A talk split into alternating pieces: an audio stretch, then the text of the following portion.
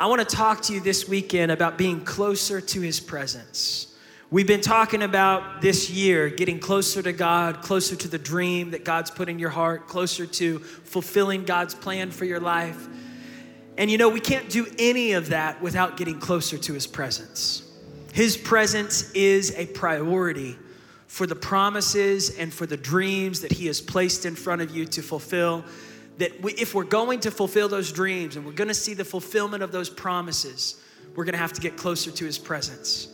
And the story that we've been talking about for the last couple weeks is the story of Joshua in the Bible. And a lot of people who've been in church kind of they think when they hear the name Joshua, they're like, oh yeah, yeah, Joshua fought the battle of Jericho, right? But there's so much more to his story. Joshua was a young servant who, who served a great leader um, who was much older than Joshua named Moses. And while Joshua was serving Moses for all those years, God put a dream in Joshua's heart. How many y'all got a dream in the room today? Come on, I have a dream. God wants to give you a dream. Just like He gave Martin Luther King Jr. a dream, God wants to give you a dream for your family, for the future. And Joshua got a dream in his heart that wouldn't come to pass for 40 plus years. And during that time of waiting for his dream to come to pass, he was serving Moses. And last week we left off on Joshua sending out two spies to go and check out what Jericho looked like. And the Israelites were still camped out in a place called Shittim. I don't know how you pronounce it, but we'll just say Shittim.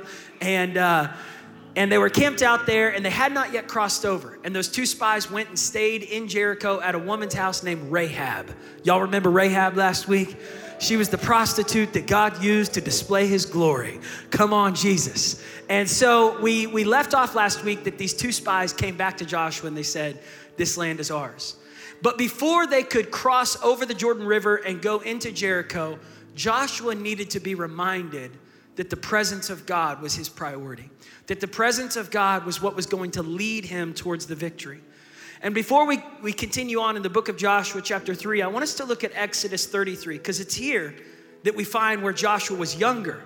40 years prior to this, where Joshua was serving under Moses, he was learning to hear the voice of God and he was learning to follow the presence of God. In verse 1 of Exodus 33, the Lord said to Moses, Leave this place. You and all the people with you who have come out of Egypt and go up to the land that I promised. I want to stop right there. What God was trying to tell Joshua here, well, Moses, what God was trying to tell Moses here is where you are is not supposed to be where you stay. Just because you've come this far and you've gotten out of Egypt and you're no longer in shackles and chains doesn't mean that you've arrived. God was saying, I've got more in store for you. See, God has more in store for you. Just because you conquered an addiction doesn't mean that you've arrived at your greatest spiritual maturity. God says, I want you to set other people free. I want you to step into a greater land of victory, a greater land of prosperity. Just because you might have had a good year last year. See, the enemy of great, the enemy, well, the enemy, I would say the enemy of where you're at if it's good or if it's great, is always going to be right there. It's going to keep you in this place of arrival. It's it's it's like there's this mindset that says, you know, I'm good. I've I've kind of reached where I want to be. And yet God is saying, There's more. There's more. I have greater things in front of you than what you've seen. Don't get stuck in Shittim. Don't get stuck in this place and get comfortable with dysfunction. Don't get comfortable with how far you've come. Don't get comfortable just because you're out of Egypt doesn't mean you're in a permanent spot. He says, Leave. Get ready for the place I have for you. To get ready for where I have what God has for you, you have to get closer to His presence. You don't get direction for the future by just wandering aimlessly and, you know, living your life with no discipline to spend time with God. It requires an intentional effort to lean in and say, God, what are you speaking? Where are you directing me? What are you wanting me to do? And so Moses is leaning in. He's saying, God, what are you saying? And God says, Moses, I have a land that I promised to your father Abraham, to his son Isaac, to Jacob, to all your ancestors. I have something greater for you. I have something that's far better than where you're at. Don't stay here. Everybody say, We can't stay here. Now, he's not talking about a location, because sometimes we think, you know, my promised land is in another state or it's in another location, it's in another place. He's talking about a greater level of spiritual impact, a greater level of legacy for your family. In other words, don't get comfortable with how far you've come in your finances. Don't get comfortable with how far you've come in your relationships. Don't get comfortable with how far you've come in your spiritual maturity. God says there's more. If I can continue to stretch you and lead you and guide you, I can set you up to leave something even greater behind for your descendants. He was trying to set them up for future generations to go further. You see, your parents, they, they, they led you this far. But, but I hear God saying it's time for you to take the next generation even farther. You can go faster, you can go further. God was trying to tell them, don't get stuck here, continue to grow. He who started this work in you will be faithful to complete it. And then God says to Moses, I'm going to send an angel ahead of you, and I'm going to drive out the Hittites, the Canaanites, the Perizzites, the Hivites, the Jebusites, the Amorites, the Perizzites, the Canaanites, all the ites. He says, I'm going ahead of you. Can I tell you that God is going ahead of you to drive out depression and fear and worry and setback? God is going ahead of you in 2022. His promise is that He has already gone ahead of us. He leads His people. And He says, Go up to the land that's flowing with milk and honey. There's something greater in front of you. But then God says this to Moses He says, But I'm not coming because you are stiff necked and I might get, I might destroy you on the way. What, you know, in the Old Testament, there was moments where God got so disturbed by the stubbornness of the Israelites. They were so stuck in their old ways. God was trying to get them to move forward, but they were stiff-necked. How many y'all know what it means to be stiff-necked, right? Like, when I was younger, I was like, what is a stiff-necked person? I just like thought they walked around, they couldn't move their head, you know. But stiff-necked means you're stubborn you're stubborn, you're unchangeable. I was trying to tell our three year old the other day, Mac, to do something, and he was like, No. And I was like, Yes, you will in Jesus' name. I was casting demons out of our three year old. Come on, how many y'all got some kids that you are still helping to overcome their stubborn moments? How many y'all are those kids that sometimes get stubborn with your parents or with your spouse or with God and you're like, I'm not changing, you know? Yes, you are. You're going to change. And this is what God was saying to the Israelites. He's like, I'm trying to change you, I'm trying to lead you, I'm trying to help you. And the people were resistant to change. And I wonder if there's still people in the church today that are resistant to change. You can actually be spiritually mature in the knowledge of God and yet spiritually immature when it comes to changing with the nature of God.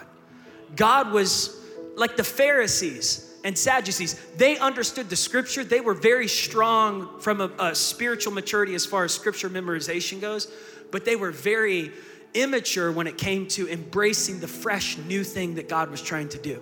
They were so stuck in their old traditions and their old ways that they didn't know how to change. And God was trying to lead the Israelites. He was saying, I want to take you somewhere further. I want to guide you. I want to direct you. I have something greater for you. But their stubbornness was holding them back.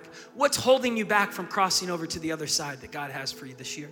Is it fear? Is it laziness? Is it traditions? Is it what people are trying to tell you? Is it, is it because you've become so comfortable in your current state? So God says to Moses, He says, Listen, I'm, I'm wanting to get you out of this land and tell the Israelites, tell them that they are being stiff necked, tell them they're being stubborn, and tell them to get ready because I have something greater for them. So Moses goes to meet with God about this in verse 7. Because Moses is kind of like, God, I don't want to go somewhere that you're not coming with me. So he goes to meet with them, and it says he took a tent and he pitched it outside the camp, verse 7, some distance away, and he called it the tent of meeting. And anyone who was wanting to know what God had to say would go into the tent of meeting outside the camp. And whenever Moses went out to the tent, the people would rise up and stand until Moses entered the tent. And as Moses would go into the tent, a cloud would come down and cover the entrance of the tent while the Lord spoke with Moses. This was an interesting thing that happened in the Old Testament. When the people saw the pillar of cloud standing at the entrance to the tent, they would all stand and worship at the entrance of their own tents. And the Lord would speak to Moses face to face. So God would talk to Moses as a friend would talk to you. And, and God wanted to get close to Moses. Everybody say, get closer. God wants to talk to you this year. God wants to talk to you about your future. He wants to talk to you about your dreams. He wants to talk to you about your relationships. He wants to speak to you about matters that you need His counsel on. How many y'all need God's direction on some stuff this year? Decisions, relationships, things that you're going, I made this decision. I just need to know that God's in it. Or maybe you're like, I've got to make a decision, but I don't know what decision to make, where I'm supposed to go. There's never a season in our life where we don't need direction. But I believe in 2022, we really need to hear the voice of God. We really need to be in sync, in tune. This is a year to not miss what God has for you. And so God is speaking to Moses face to face as one speaks to a friend. Moses is talking to God. There's been moments in my life where I was so overwhelmed by the loudness and the busyness and the chaos all around me. And I just needed to hear God's voice. And I would come into this room on a night when no one was here. And I would come and stand on this stage, or I would sit and I just get on my knees and I would just get quiet. And I would say, Lord, speak to me. God, what are you asking me to do? God, what are you leading me to do right now? And all the chaos. Did anyone ever see that baseball movie for the love of the game? And there's that moment where Kevin Costner, he's like pitching from the mound, and there's loudness, and everybody's screaming, all these fans, you know, 50,000 screaming fans. And then he has this thing, he says, silence the mechanism. And right when he does silence the mechanism, all the noise disappears and he locks in on what matters most. That's what Moses was doing right here. He was silencing the noise of everyone else's opinions, of what everyone else was telling him to do. Moses, do this, do that, go here, go that, talk to this person, do that with this person. And Moses would get alone with God and say, God, what do you want? And then the Bible says that Moses would get up in verse 11 and he would leave. And this is where the story of Joshua gets very interesting. But his young aide Joshua would not leave the tent. Joshua would linger when Moses left. Joshua would stay in that tabernacle, in that tent of meeting, in the presence of God. And I believe this is where Joshua got the courage to continue. This is where Joshua got the perseverance that even though people didn't believe in his dream, that he was well able to conquer the promised land. See, Joshua and Caleb were the only two spies that Moses sent previously in the book of Exodus. They were the only two spies that, that came back with a good report, with a vision, a dream. And yet, for 40 plus years, they had to live with everyone else's disbelief. So, how do you press through in a season when you're watching other people fulfill dreams and you aren't able to? When you're waiting for your dream to be fulfilled? I believe the way you press through is getting into the presence of God. When I'm close to the presence of God, I can handle the disappointments that I'm walking through. I can keep pressing through. I can keep serving Moses. I can keep loving people. But if I'm not in the presence of God, I'm gonna quit in the wilderness. How do you stay with it when you're walking through your wilderness season? You get closer to the presence of God. How do you move forward with faith into the promised land? You get closer to the presence of God. So then in verse 12, Moses said to the Lord, God, you've been telling me to lead these people, but you have not told me who you're gonna send with me. So Moses is saying, I can't do this by myself. I need a team. I need the Avengers. I need some, like, where's my crew? I need, I need some guys that are strong and that are ready to run with me. And, and, and I honestly think Moses was hoping for some guys his age that would help him get through this season because he was surrounded by Joshua and Caleb and guys that were 40 plus years younger than him. And I think he was looking for people that understood the weight of leadership, the gravity of what he was carrying, and, and what he was walking through. And God said, Moses, no one's gonna understand it like you. But most importantly, you need to stop leaning on the crutches of every relationship in your life. As long as I'm with you, that's what matters. God was teaching Moses to stop depending on human relationships to get him through the difficulties of life. We need relationships, but when relationships become our God, that's when we need to remember it's only the presence of God that can sustain us. I didn't realize how much I leaned on the crutch of my dad until I lost my father. And when I lost my father, I felt like I lost my joy, I lost my purpose, peace for a while. I was depressed, I was discouraged. But I learned that the presence of God was with me even when my earthly father had left this earth. That the, the, the Father in heaven was still guiding me and directing me, sustaining me on the nights where I felt tired and weary. So God was telling Moses, Moses, you don't need all these relationships to sustain you. You, Moses said this, God, you said that you know my name and that you found favor with me. But if you're pleased with me, teach me your ways. Watch, Moses is saying, God, I want to know your ways. When's the last time you asked the Holy Spirit to teach God's ways to you? To say, Lord, teach me how to live for you. Teach me how to follow your ways. Moses doesn't say this so that he can, you know, be holy in the sight of God. He says, because I want to know you. Look at this in verse 13. He says, so that I may know you. This is a year to know God's heart, to seek God's heart, not just his hand. To say, Lord, I want to know your ways. I want to know your heart. I want to know your plans for my life. You know, uh, I was I was telling the last service if you're looking for like a bunch of points in the sermon, I'm just going to preach through the scripture.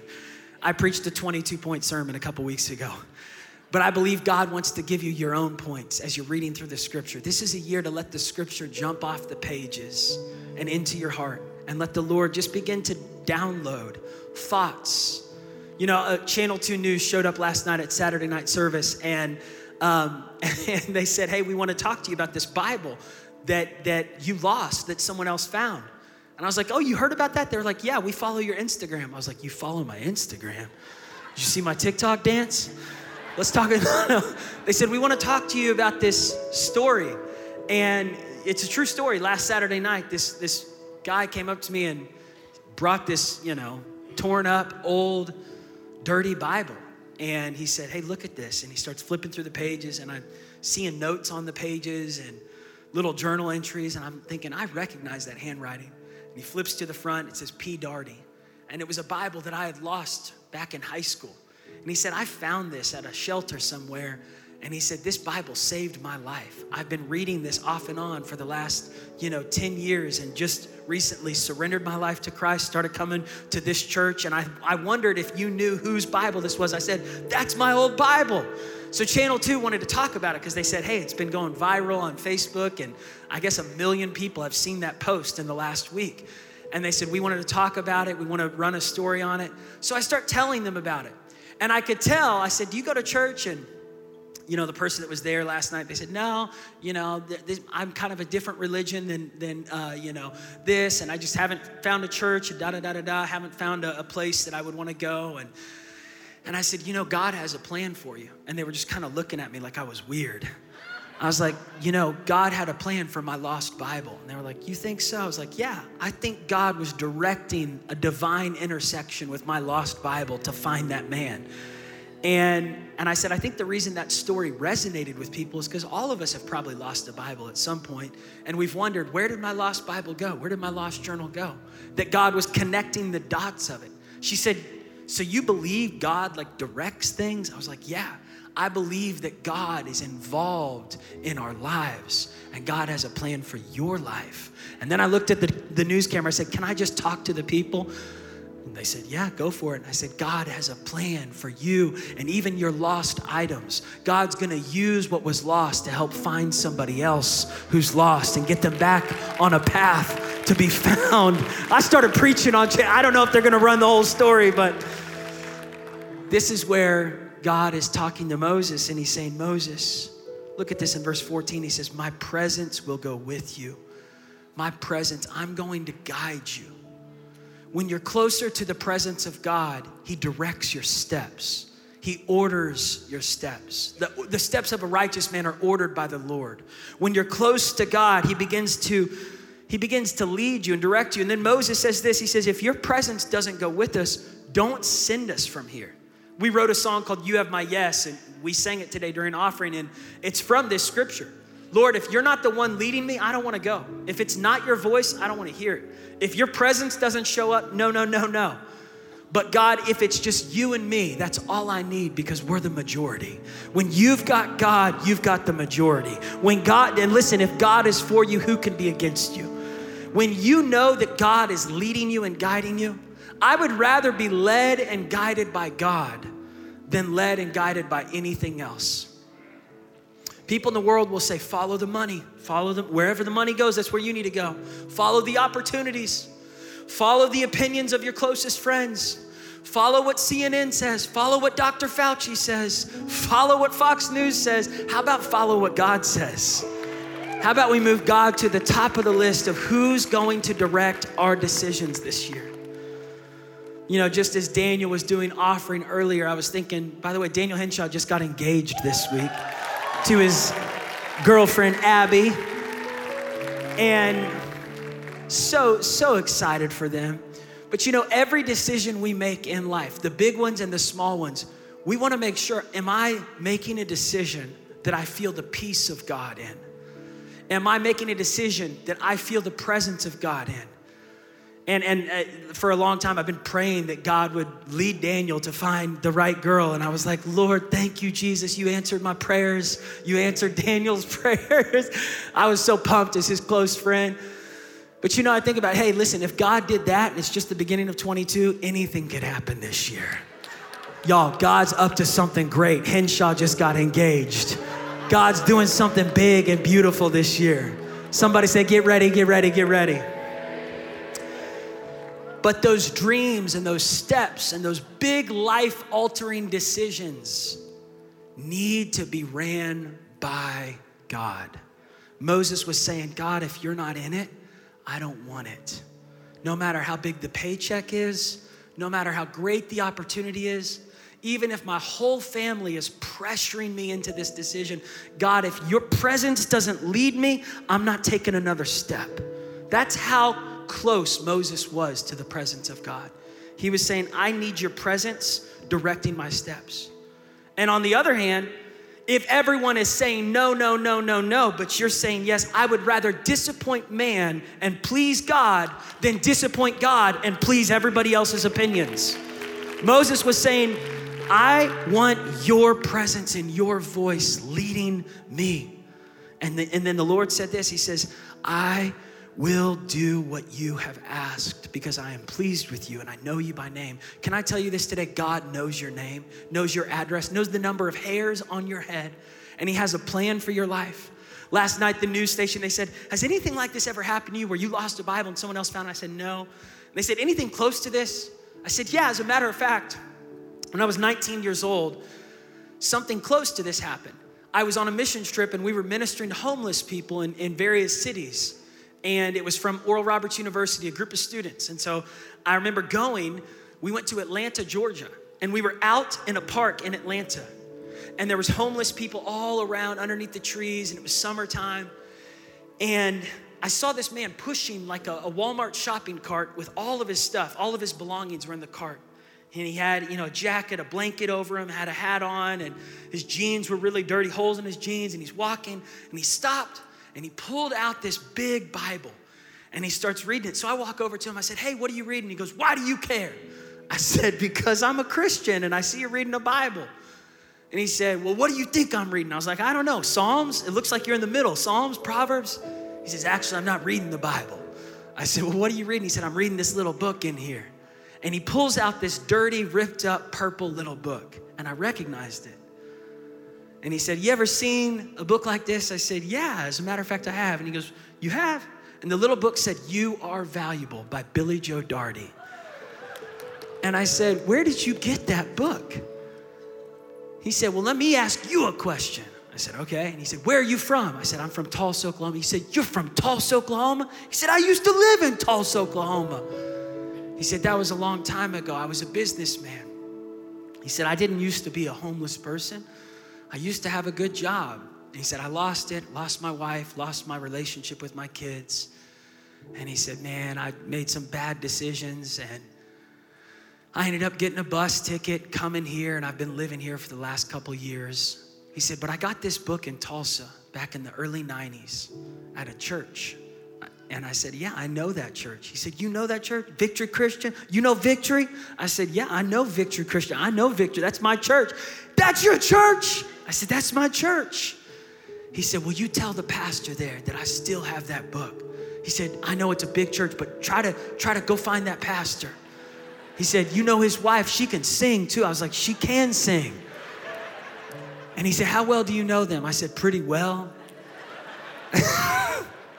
hey, God orders your steps.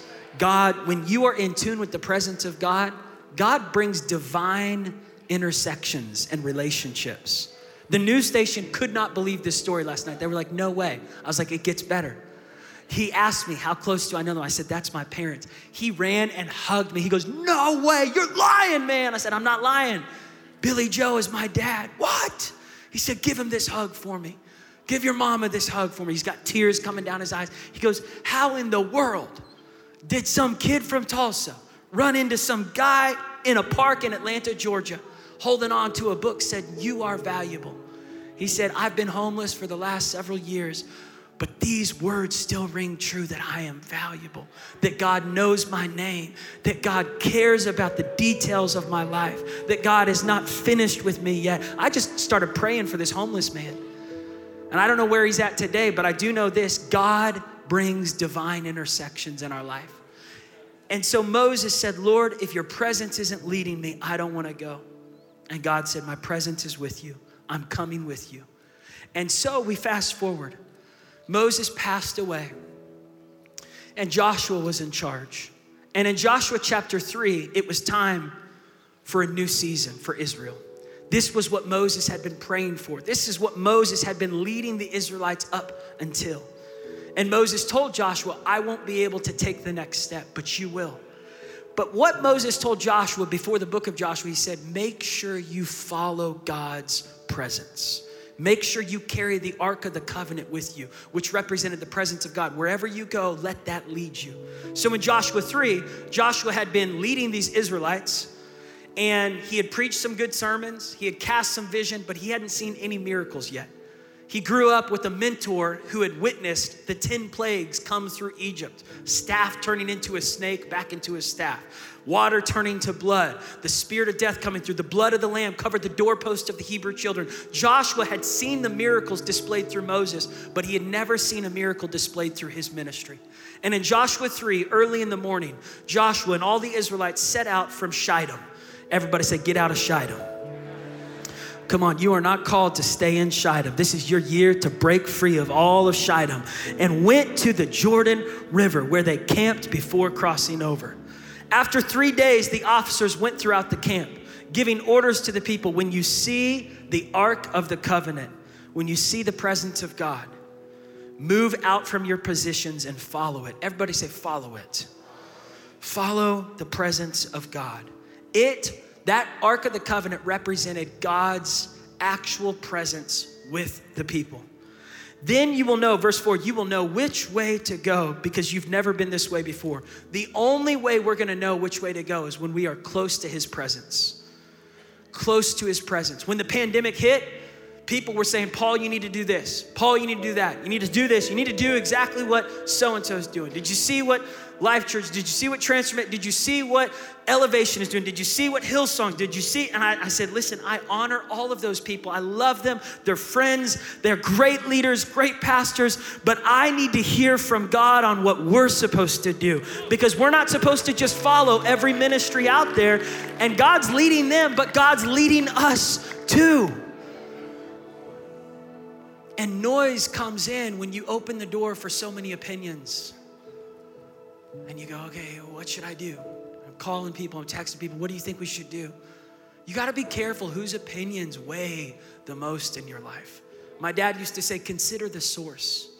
If they've never carried the weight that you're carrying, don't give them too much weight in your decision. If they don't understand the consequences of a decision that they're pressuring you to make, be careful how you how much you let them pressure you into doing what they want you to do. Because at the end of the day, you live with the results of your decision. They don't. So you need to know you heard from God. And I remember when the pandemic hit, I had to silence the mechanism because it was coming from everywhere. And I came in this room and I said, God, what do we need to do? What are you asking us to do? And that's when the direction began to flow for what we did as a church these last couple years during the pandemic. And anytime we've faced a difficult decision, I've had to come back to that closeness of the presence of God. God, what are you asking me to do? Lord, I want to be close to your heart. By the way, don't just get close to his heart when you're in a crisis. Joshua was in the presence of God before he hit the Jordan River, before he was facing Jericho. He was close to the presence of God before he was walking through a circumstance. Don't just wait this year until things are bad to run back to church. Make an intentional effort to be in the presence of God when you're on the mountaintop before you're in the valley. When you're in the valley, get get deep into the get just say, "Lord, what are you asking me to learn right now? What are you wanting to teach me? What's the next step here? I need to know." So God speaks to him. He says, "Follow the covenant. Follow the promise. Follow the presence. You will know which way to go because you've never been through 22 before."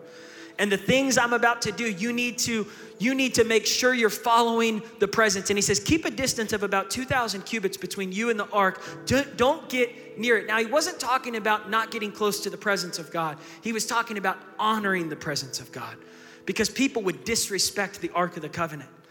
And you might go, well, that happened back then. That doesn't happen today. It does we come into the presence of God and we check out on our phones and we play games and we're on social media and y'all are like, crud, he saw me, I'm putting my phone up. No, it's because I've done it before too.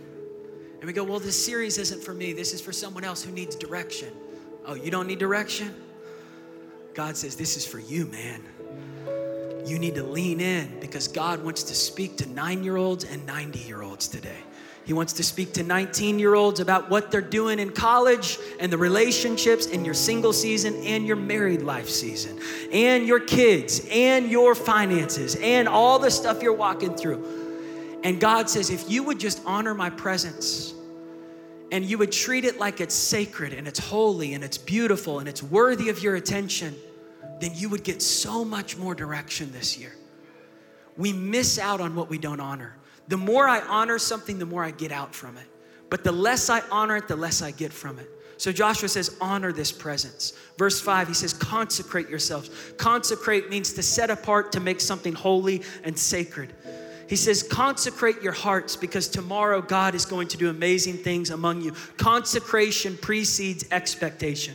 Once I set something apart, I can expect something great from it. When I bring something to the altar, when I say, Lord, I'm consecrating my phone to you, I'm saying, Lord, I'm setting this phone apart. By the way, technology is not bad, it's just what we do with it. So I'm saying, Lord, use my phone this year to bring a whole lot of hope, a whole lot of grace, a whole lot of love. Lord, use everything I had. Lord, use my life this year when I consecrate, when Hannah consecrated her son on the altar in the temple, Samuel, she was saying, Lord, he's your boy. He's not mine. So help me not to manipulate him. Help me not to try to control him, to fulfill mama's wishes. Help me to release his future into your hands, that he would hear your voice more than he follows my voice as his mom. How many of y'all want your kids to hear the voice of God even more than your own voice? About half the hands in the room, some of y'all are like, nope, I am the Lord's voice to my kids. At some point, we've got to trust that God speaks, that there is no junior varsity Holy Spirit, that He's speaking to young and old, and He's directing steps and he's opening doors and he's closing doors. And Joshua said, Consecrate yourselves. God has something great for you. Take up the Ark of the Covenant, he said to the priest, and pass in front of the people. And the Lord said, Today I will begin to exalt you, Joshua, in the eyes of all Israel, so they may know I am with you as I was with Moses. God's getting ready to do something spectacular through you this year. Not for your glory, but for his glory. And then he says, Tell the pastors who carry the Ark of the Covenant, when you get to the edge of the waters, step into the river. This is a pastoral message, I think. For anyone in the room who desires to lead or do ministry, you have to be the first one who steps into the water before the others do. Faith without works is dead, and oftentimes God's looking for a leader who will activate the miracle. Miracles are motion activated. So he's looking for pastors who will step in front and say, I'll take the hit for you. I'll walk up to the edge. I'm getting all these guys in my connect group. We're gonna cross over this year from death to life, from addicted to free. But I'm gonna be the first guy to be vulnerable in the connect group, and I'm gonna step into the water with my vulnerability. I'm going to risk the scary place of being honest in front of all of you God's looking for leaders who will take the first step into the flood before everyone else will. God's looking for ushers who will let everybody else into the room and then sit down. Leaders eat last. Pastors cross over last. They're the first ones to step into the water and they're the last ones to walk out of the river. They're the first and they stay in the middle. He says, once you step in, don't you run ahead. You wanna go, you wanna go fast, go alone. But if you wanna go far, go together. If you wanna see great fruit this year, help other people cross the river with you. So he says, Priest, I need you to step into the water first because you're gonna activate the miracle. And when they did, in chapter three, it says, when the, the second their feet, and by the way, this river was flood stage level. This was not Arkansas River. This was like Niagara Falls. Before you hit the falls, the rapids were crazy.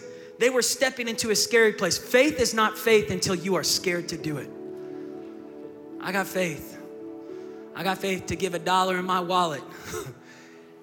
yeah, but you just made $10,000, so giving a dollar wasn't a scary thing. It's when you do something that scares you. It's when you go somewhere, it's when you step out, you witness, even when you're afraid of what they might do or say, and you start the conversation, say, How are you doing? It's that, it's that getting out of your comfort zone. He says, I want you to step of, I want you to take a step into the, the scary place, the flood waters. Faith without works is dead. Once they did, the water stopped. And part of it went to a town called Adam, and the other part flowed into the Dead Sea. And the, the children of Israel crossed over on dry ground. A million plus people walked across a flooded river that dried up right in the center. And the priests stood in the middle and they helped people get across. I wonder how many of us have ran ahead because we're so excited. And God says, You left that teenage boy that I needed you to help cross over the middle. You left that single parent mom to, to, to, raise those kids by herself. You left some people that you need to go back and serve as a mentor. You need to go back and serve to help make sure those kids get across that river. You need to make sure this year is not just about you fulfilling your dreams See, when Martin Luther King Jr. said, I have a dream, it wasn't just about him. It was about his kids. It was about schools in America changing. It was about people getting past bigotry and racism and crossing the river to love other people. He was trying to help a whole nation cross the Jordan River. Who are you going to serve this year? If your dream is all about you, your dream is too small get your dream bigger. Who can you minister to this year? Who can you help cross over that? Dis- and listen, people take their time. Some people are slow. I imagine some of those families just kind of walking, looking around. See that bass? You know, they're just looking at fish swimming through the river. You see that catfish over there? And the pastors are like, keep it moving, move with a purpose. Get out of Shittim in Jesus' name. And God says, be patient with the people that you're leading. Be patient to help them cross over. Walk with them through the immaturity. Walk with them even after week 11. If they still haven't conquered the addiction, keep on walking with people through the river. Keep on helping people cross over. Don't leave anyone behind in Shittim. We're all crossing over. So then, when they crossed over, they reached Jericho and they stood on dry ground. And when the whole nation had finished crossing the Jordan, chapter 4, verse 1, Joshua says, Choose 12 men. God speaks to Joshua and he says, Choose 12 men to go and find 12 stones in the middle of the river. The same place that I just performed a miracle. I want you to go back there and get 12 stones from the middle and then set those 12 stones up. In verse 8, he says, Set those 12 stones from the middle on the other side of the Jordan so that one day when your kids ask you, What do these stones mean? you can tell them, This is the place where God showed up. This is what God did. When we were standing in front of a flood, God carried us through the river of pain. God carried us from the other side where we had lost mom and dad, and we had lost friends, and we had lost people, and, and it was tough, and we were stuck in Shittim for 40 years. This is the place where God moved in our family. He led us across this place. It's different than what we expected. It took longer than we had hoped, but we made it to the other side. You need to tell the next generation if you're alive today, you're a living, breathing miracle. You've got a testimony. God said, stack these stones and remind the next generation, remind your kids where God guides, He provides. Where God directs, He protects. Your lost Bible found a new home. Those things you walked through that were painful, God's gonna use them for your glory. The stuff that you thought was gonna sink you is gonna be the place that God propels you. The river that was supposed to flood your home is actually gonna be the, the river that God leads you through on dry ground to somewhere greater. God was saying, These stones represent my faithfulness. These stones are a memorial. You cannot walk with confidence into the future if you forget what got you there if you forget what brought you here. How many y'all can say God has done something good in your life today? Raise your hand. What kept the Israelites' parents from entering the promised land is not that God wasn't good, it's that they got so focused on what was wrong. They got focused on their disappointments, and they allowed that to turn into complaining and murmuring, and they missed out on the promised land. So Joshua leads a new generation and he says, We are not gonna get focused on who we lost or what went wrong. We are going to focus on the good. We're going to remember the good thing that God did in the middle of the river, that God did it in a dirty place. God did it in a messy place, that we were in the middle of a miracle. We didn't even realize how great it was. Let that be our confidence booster this year that God is guiding us, He's directing us. Come on, stand your feet all over this place. God's not finished with you, He's not finished with your story. He's got greater things ahead of you. I, I've got this in ear monitor with me on stage. And whenever I lead worship, I used to be a worship leader before I was a pastor for about 10, 15 years.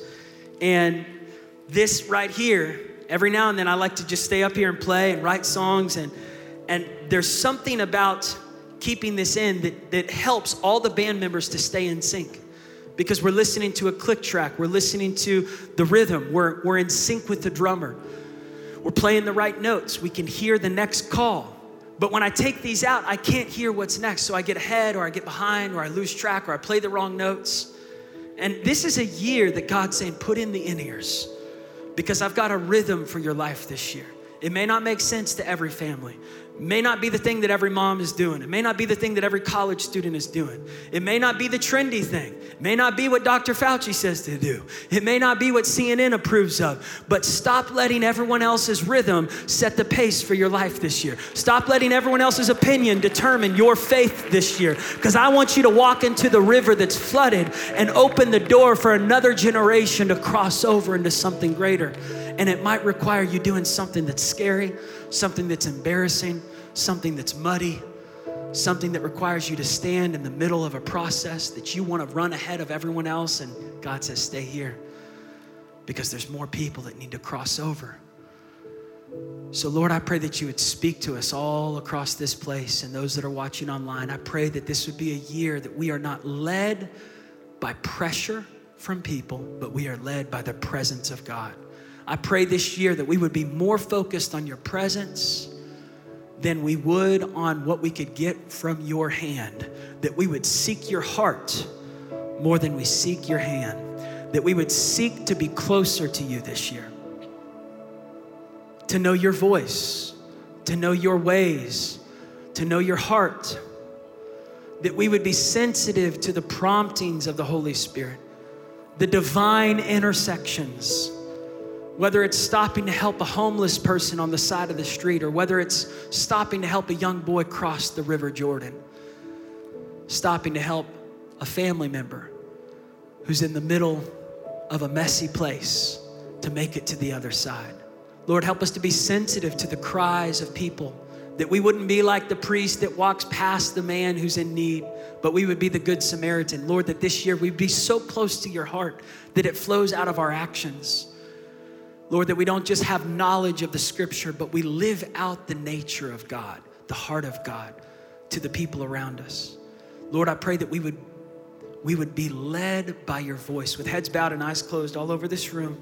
If you're here right now and you just need to get closer to the voice of God, you know this is a year that you need to be intentional about getting closer to his presence. There's decisions you need to make.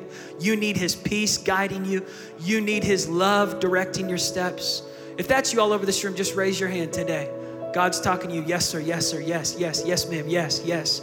Yeah, maybe you need just some wisdom on a relationship. wisdom on a situation at home, wisdom on something to do with, with your kids or with your parents or with a friend, and you're going, I just, I need to be led by God and not, not by fear and not by pressure from people, but yeah, hands going up. Secondly, you're here today and you say, Paul, I'm not right with God. I need to surrender. I need to repent. I need His forgiveness. He's here. He loves you.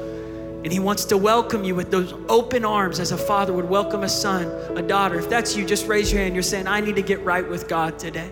I need to surrender to Him today. If you raise your hand for either of those, would you leave your seat? Come and join me at this altar. Come on, make this an altar of consecration.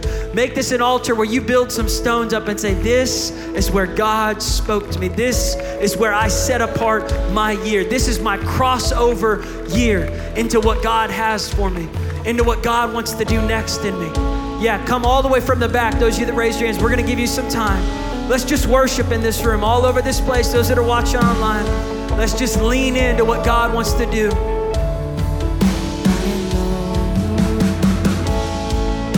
So pull me a little closer and take me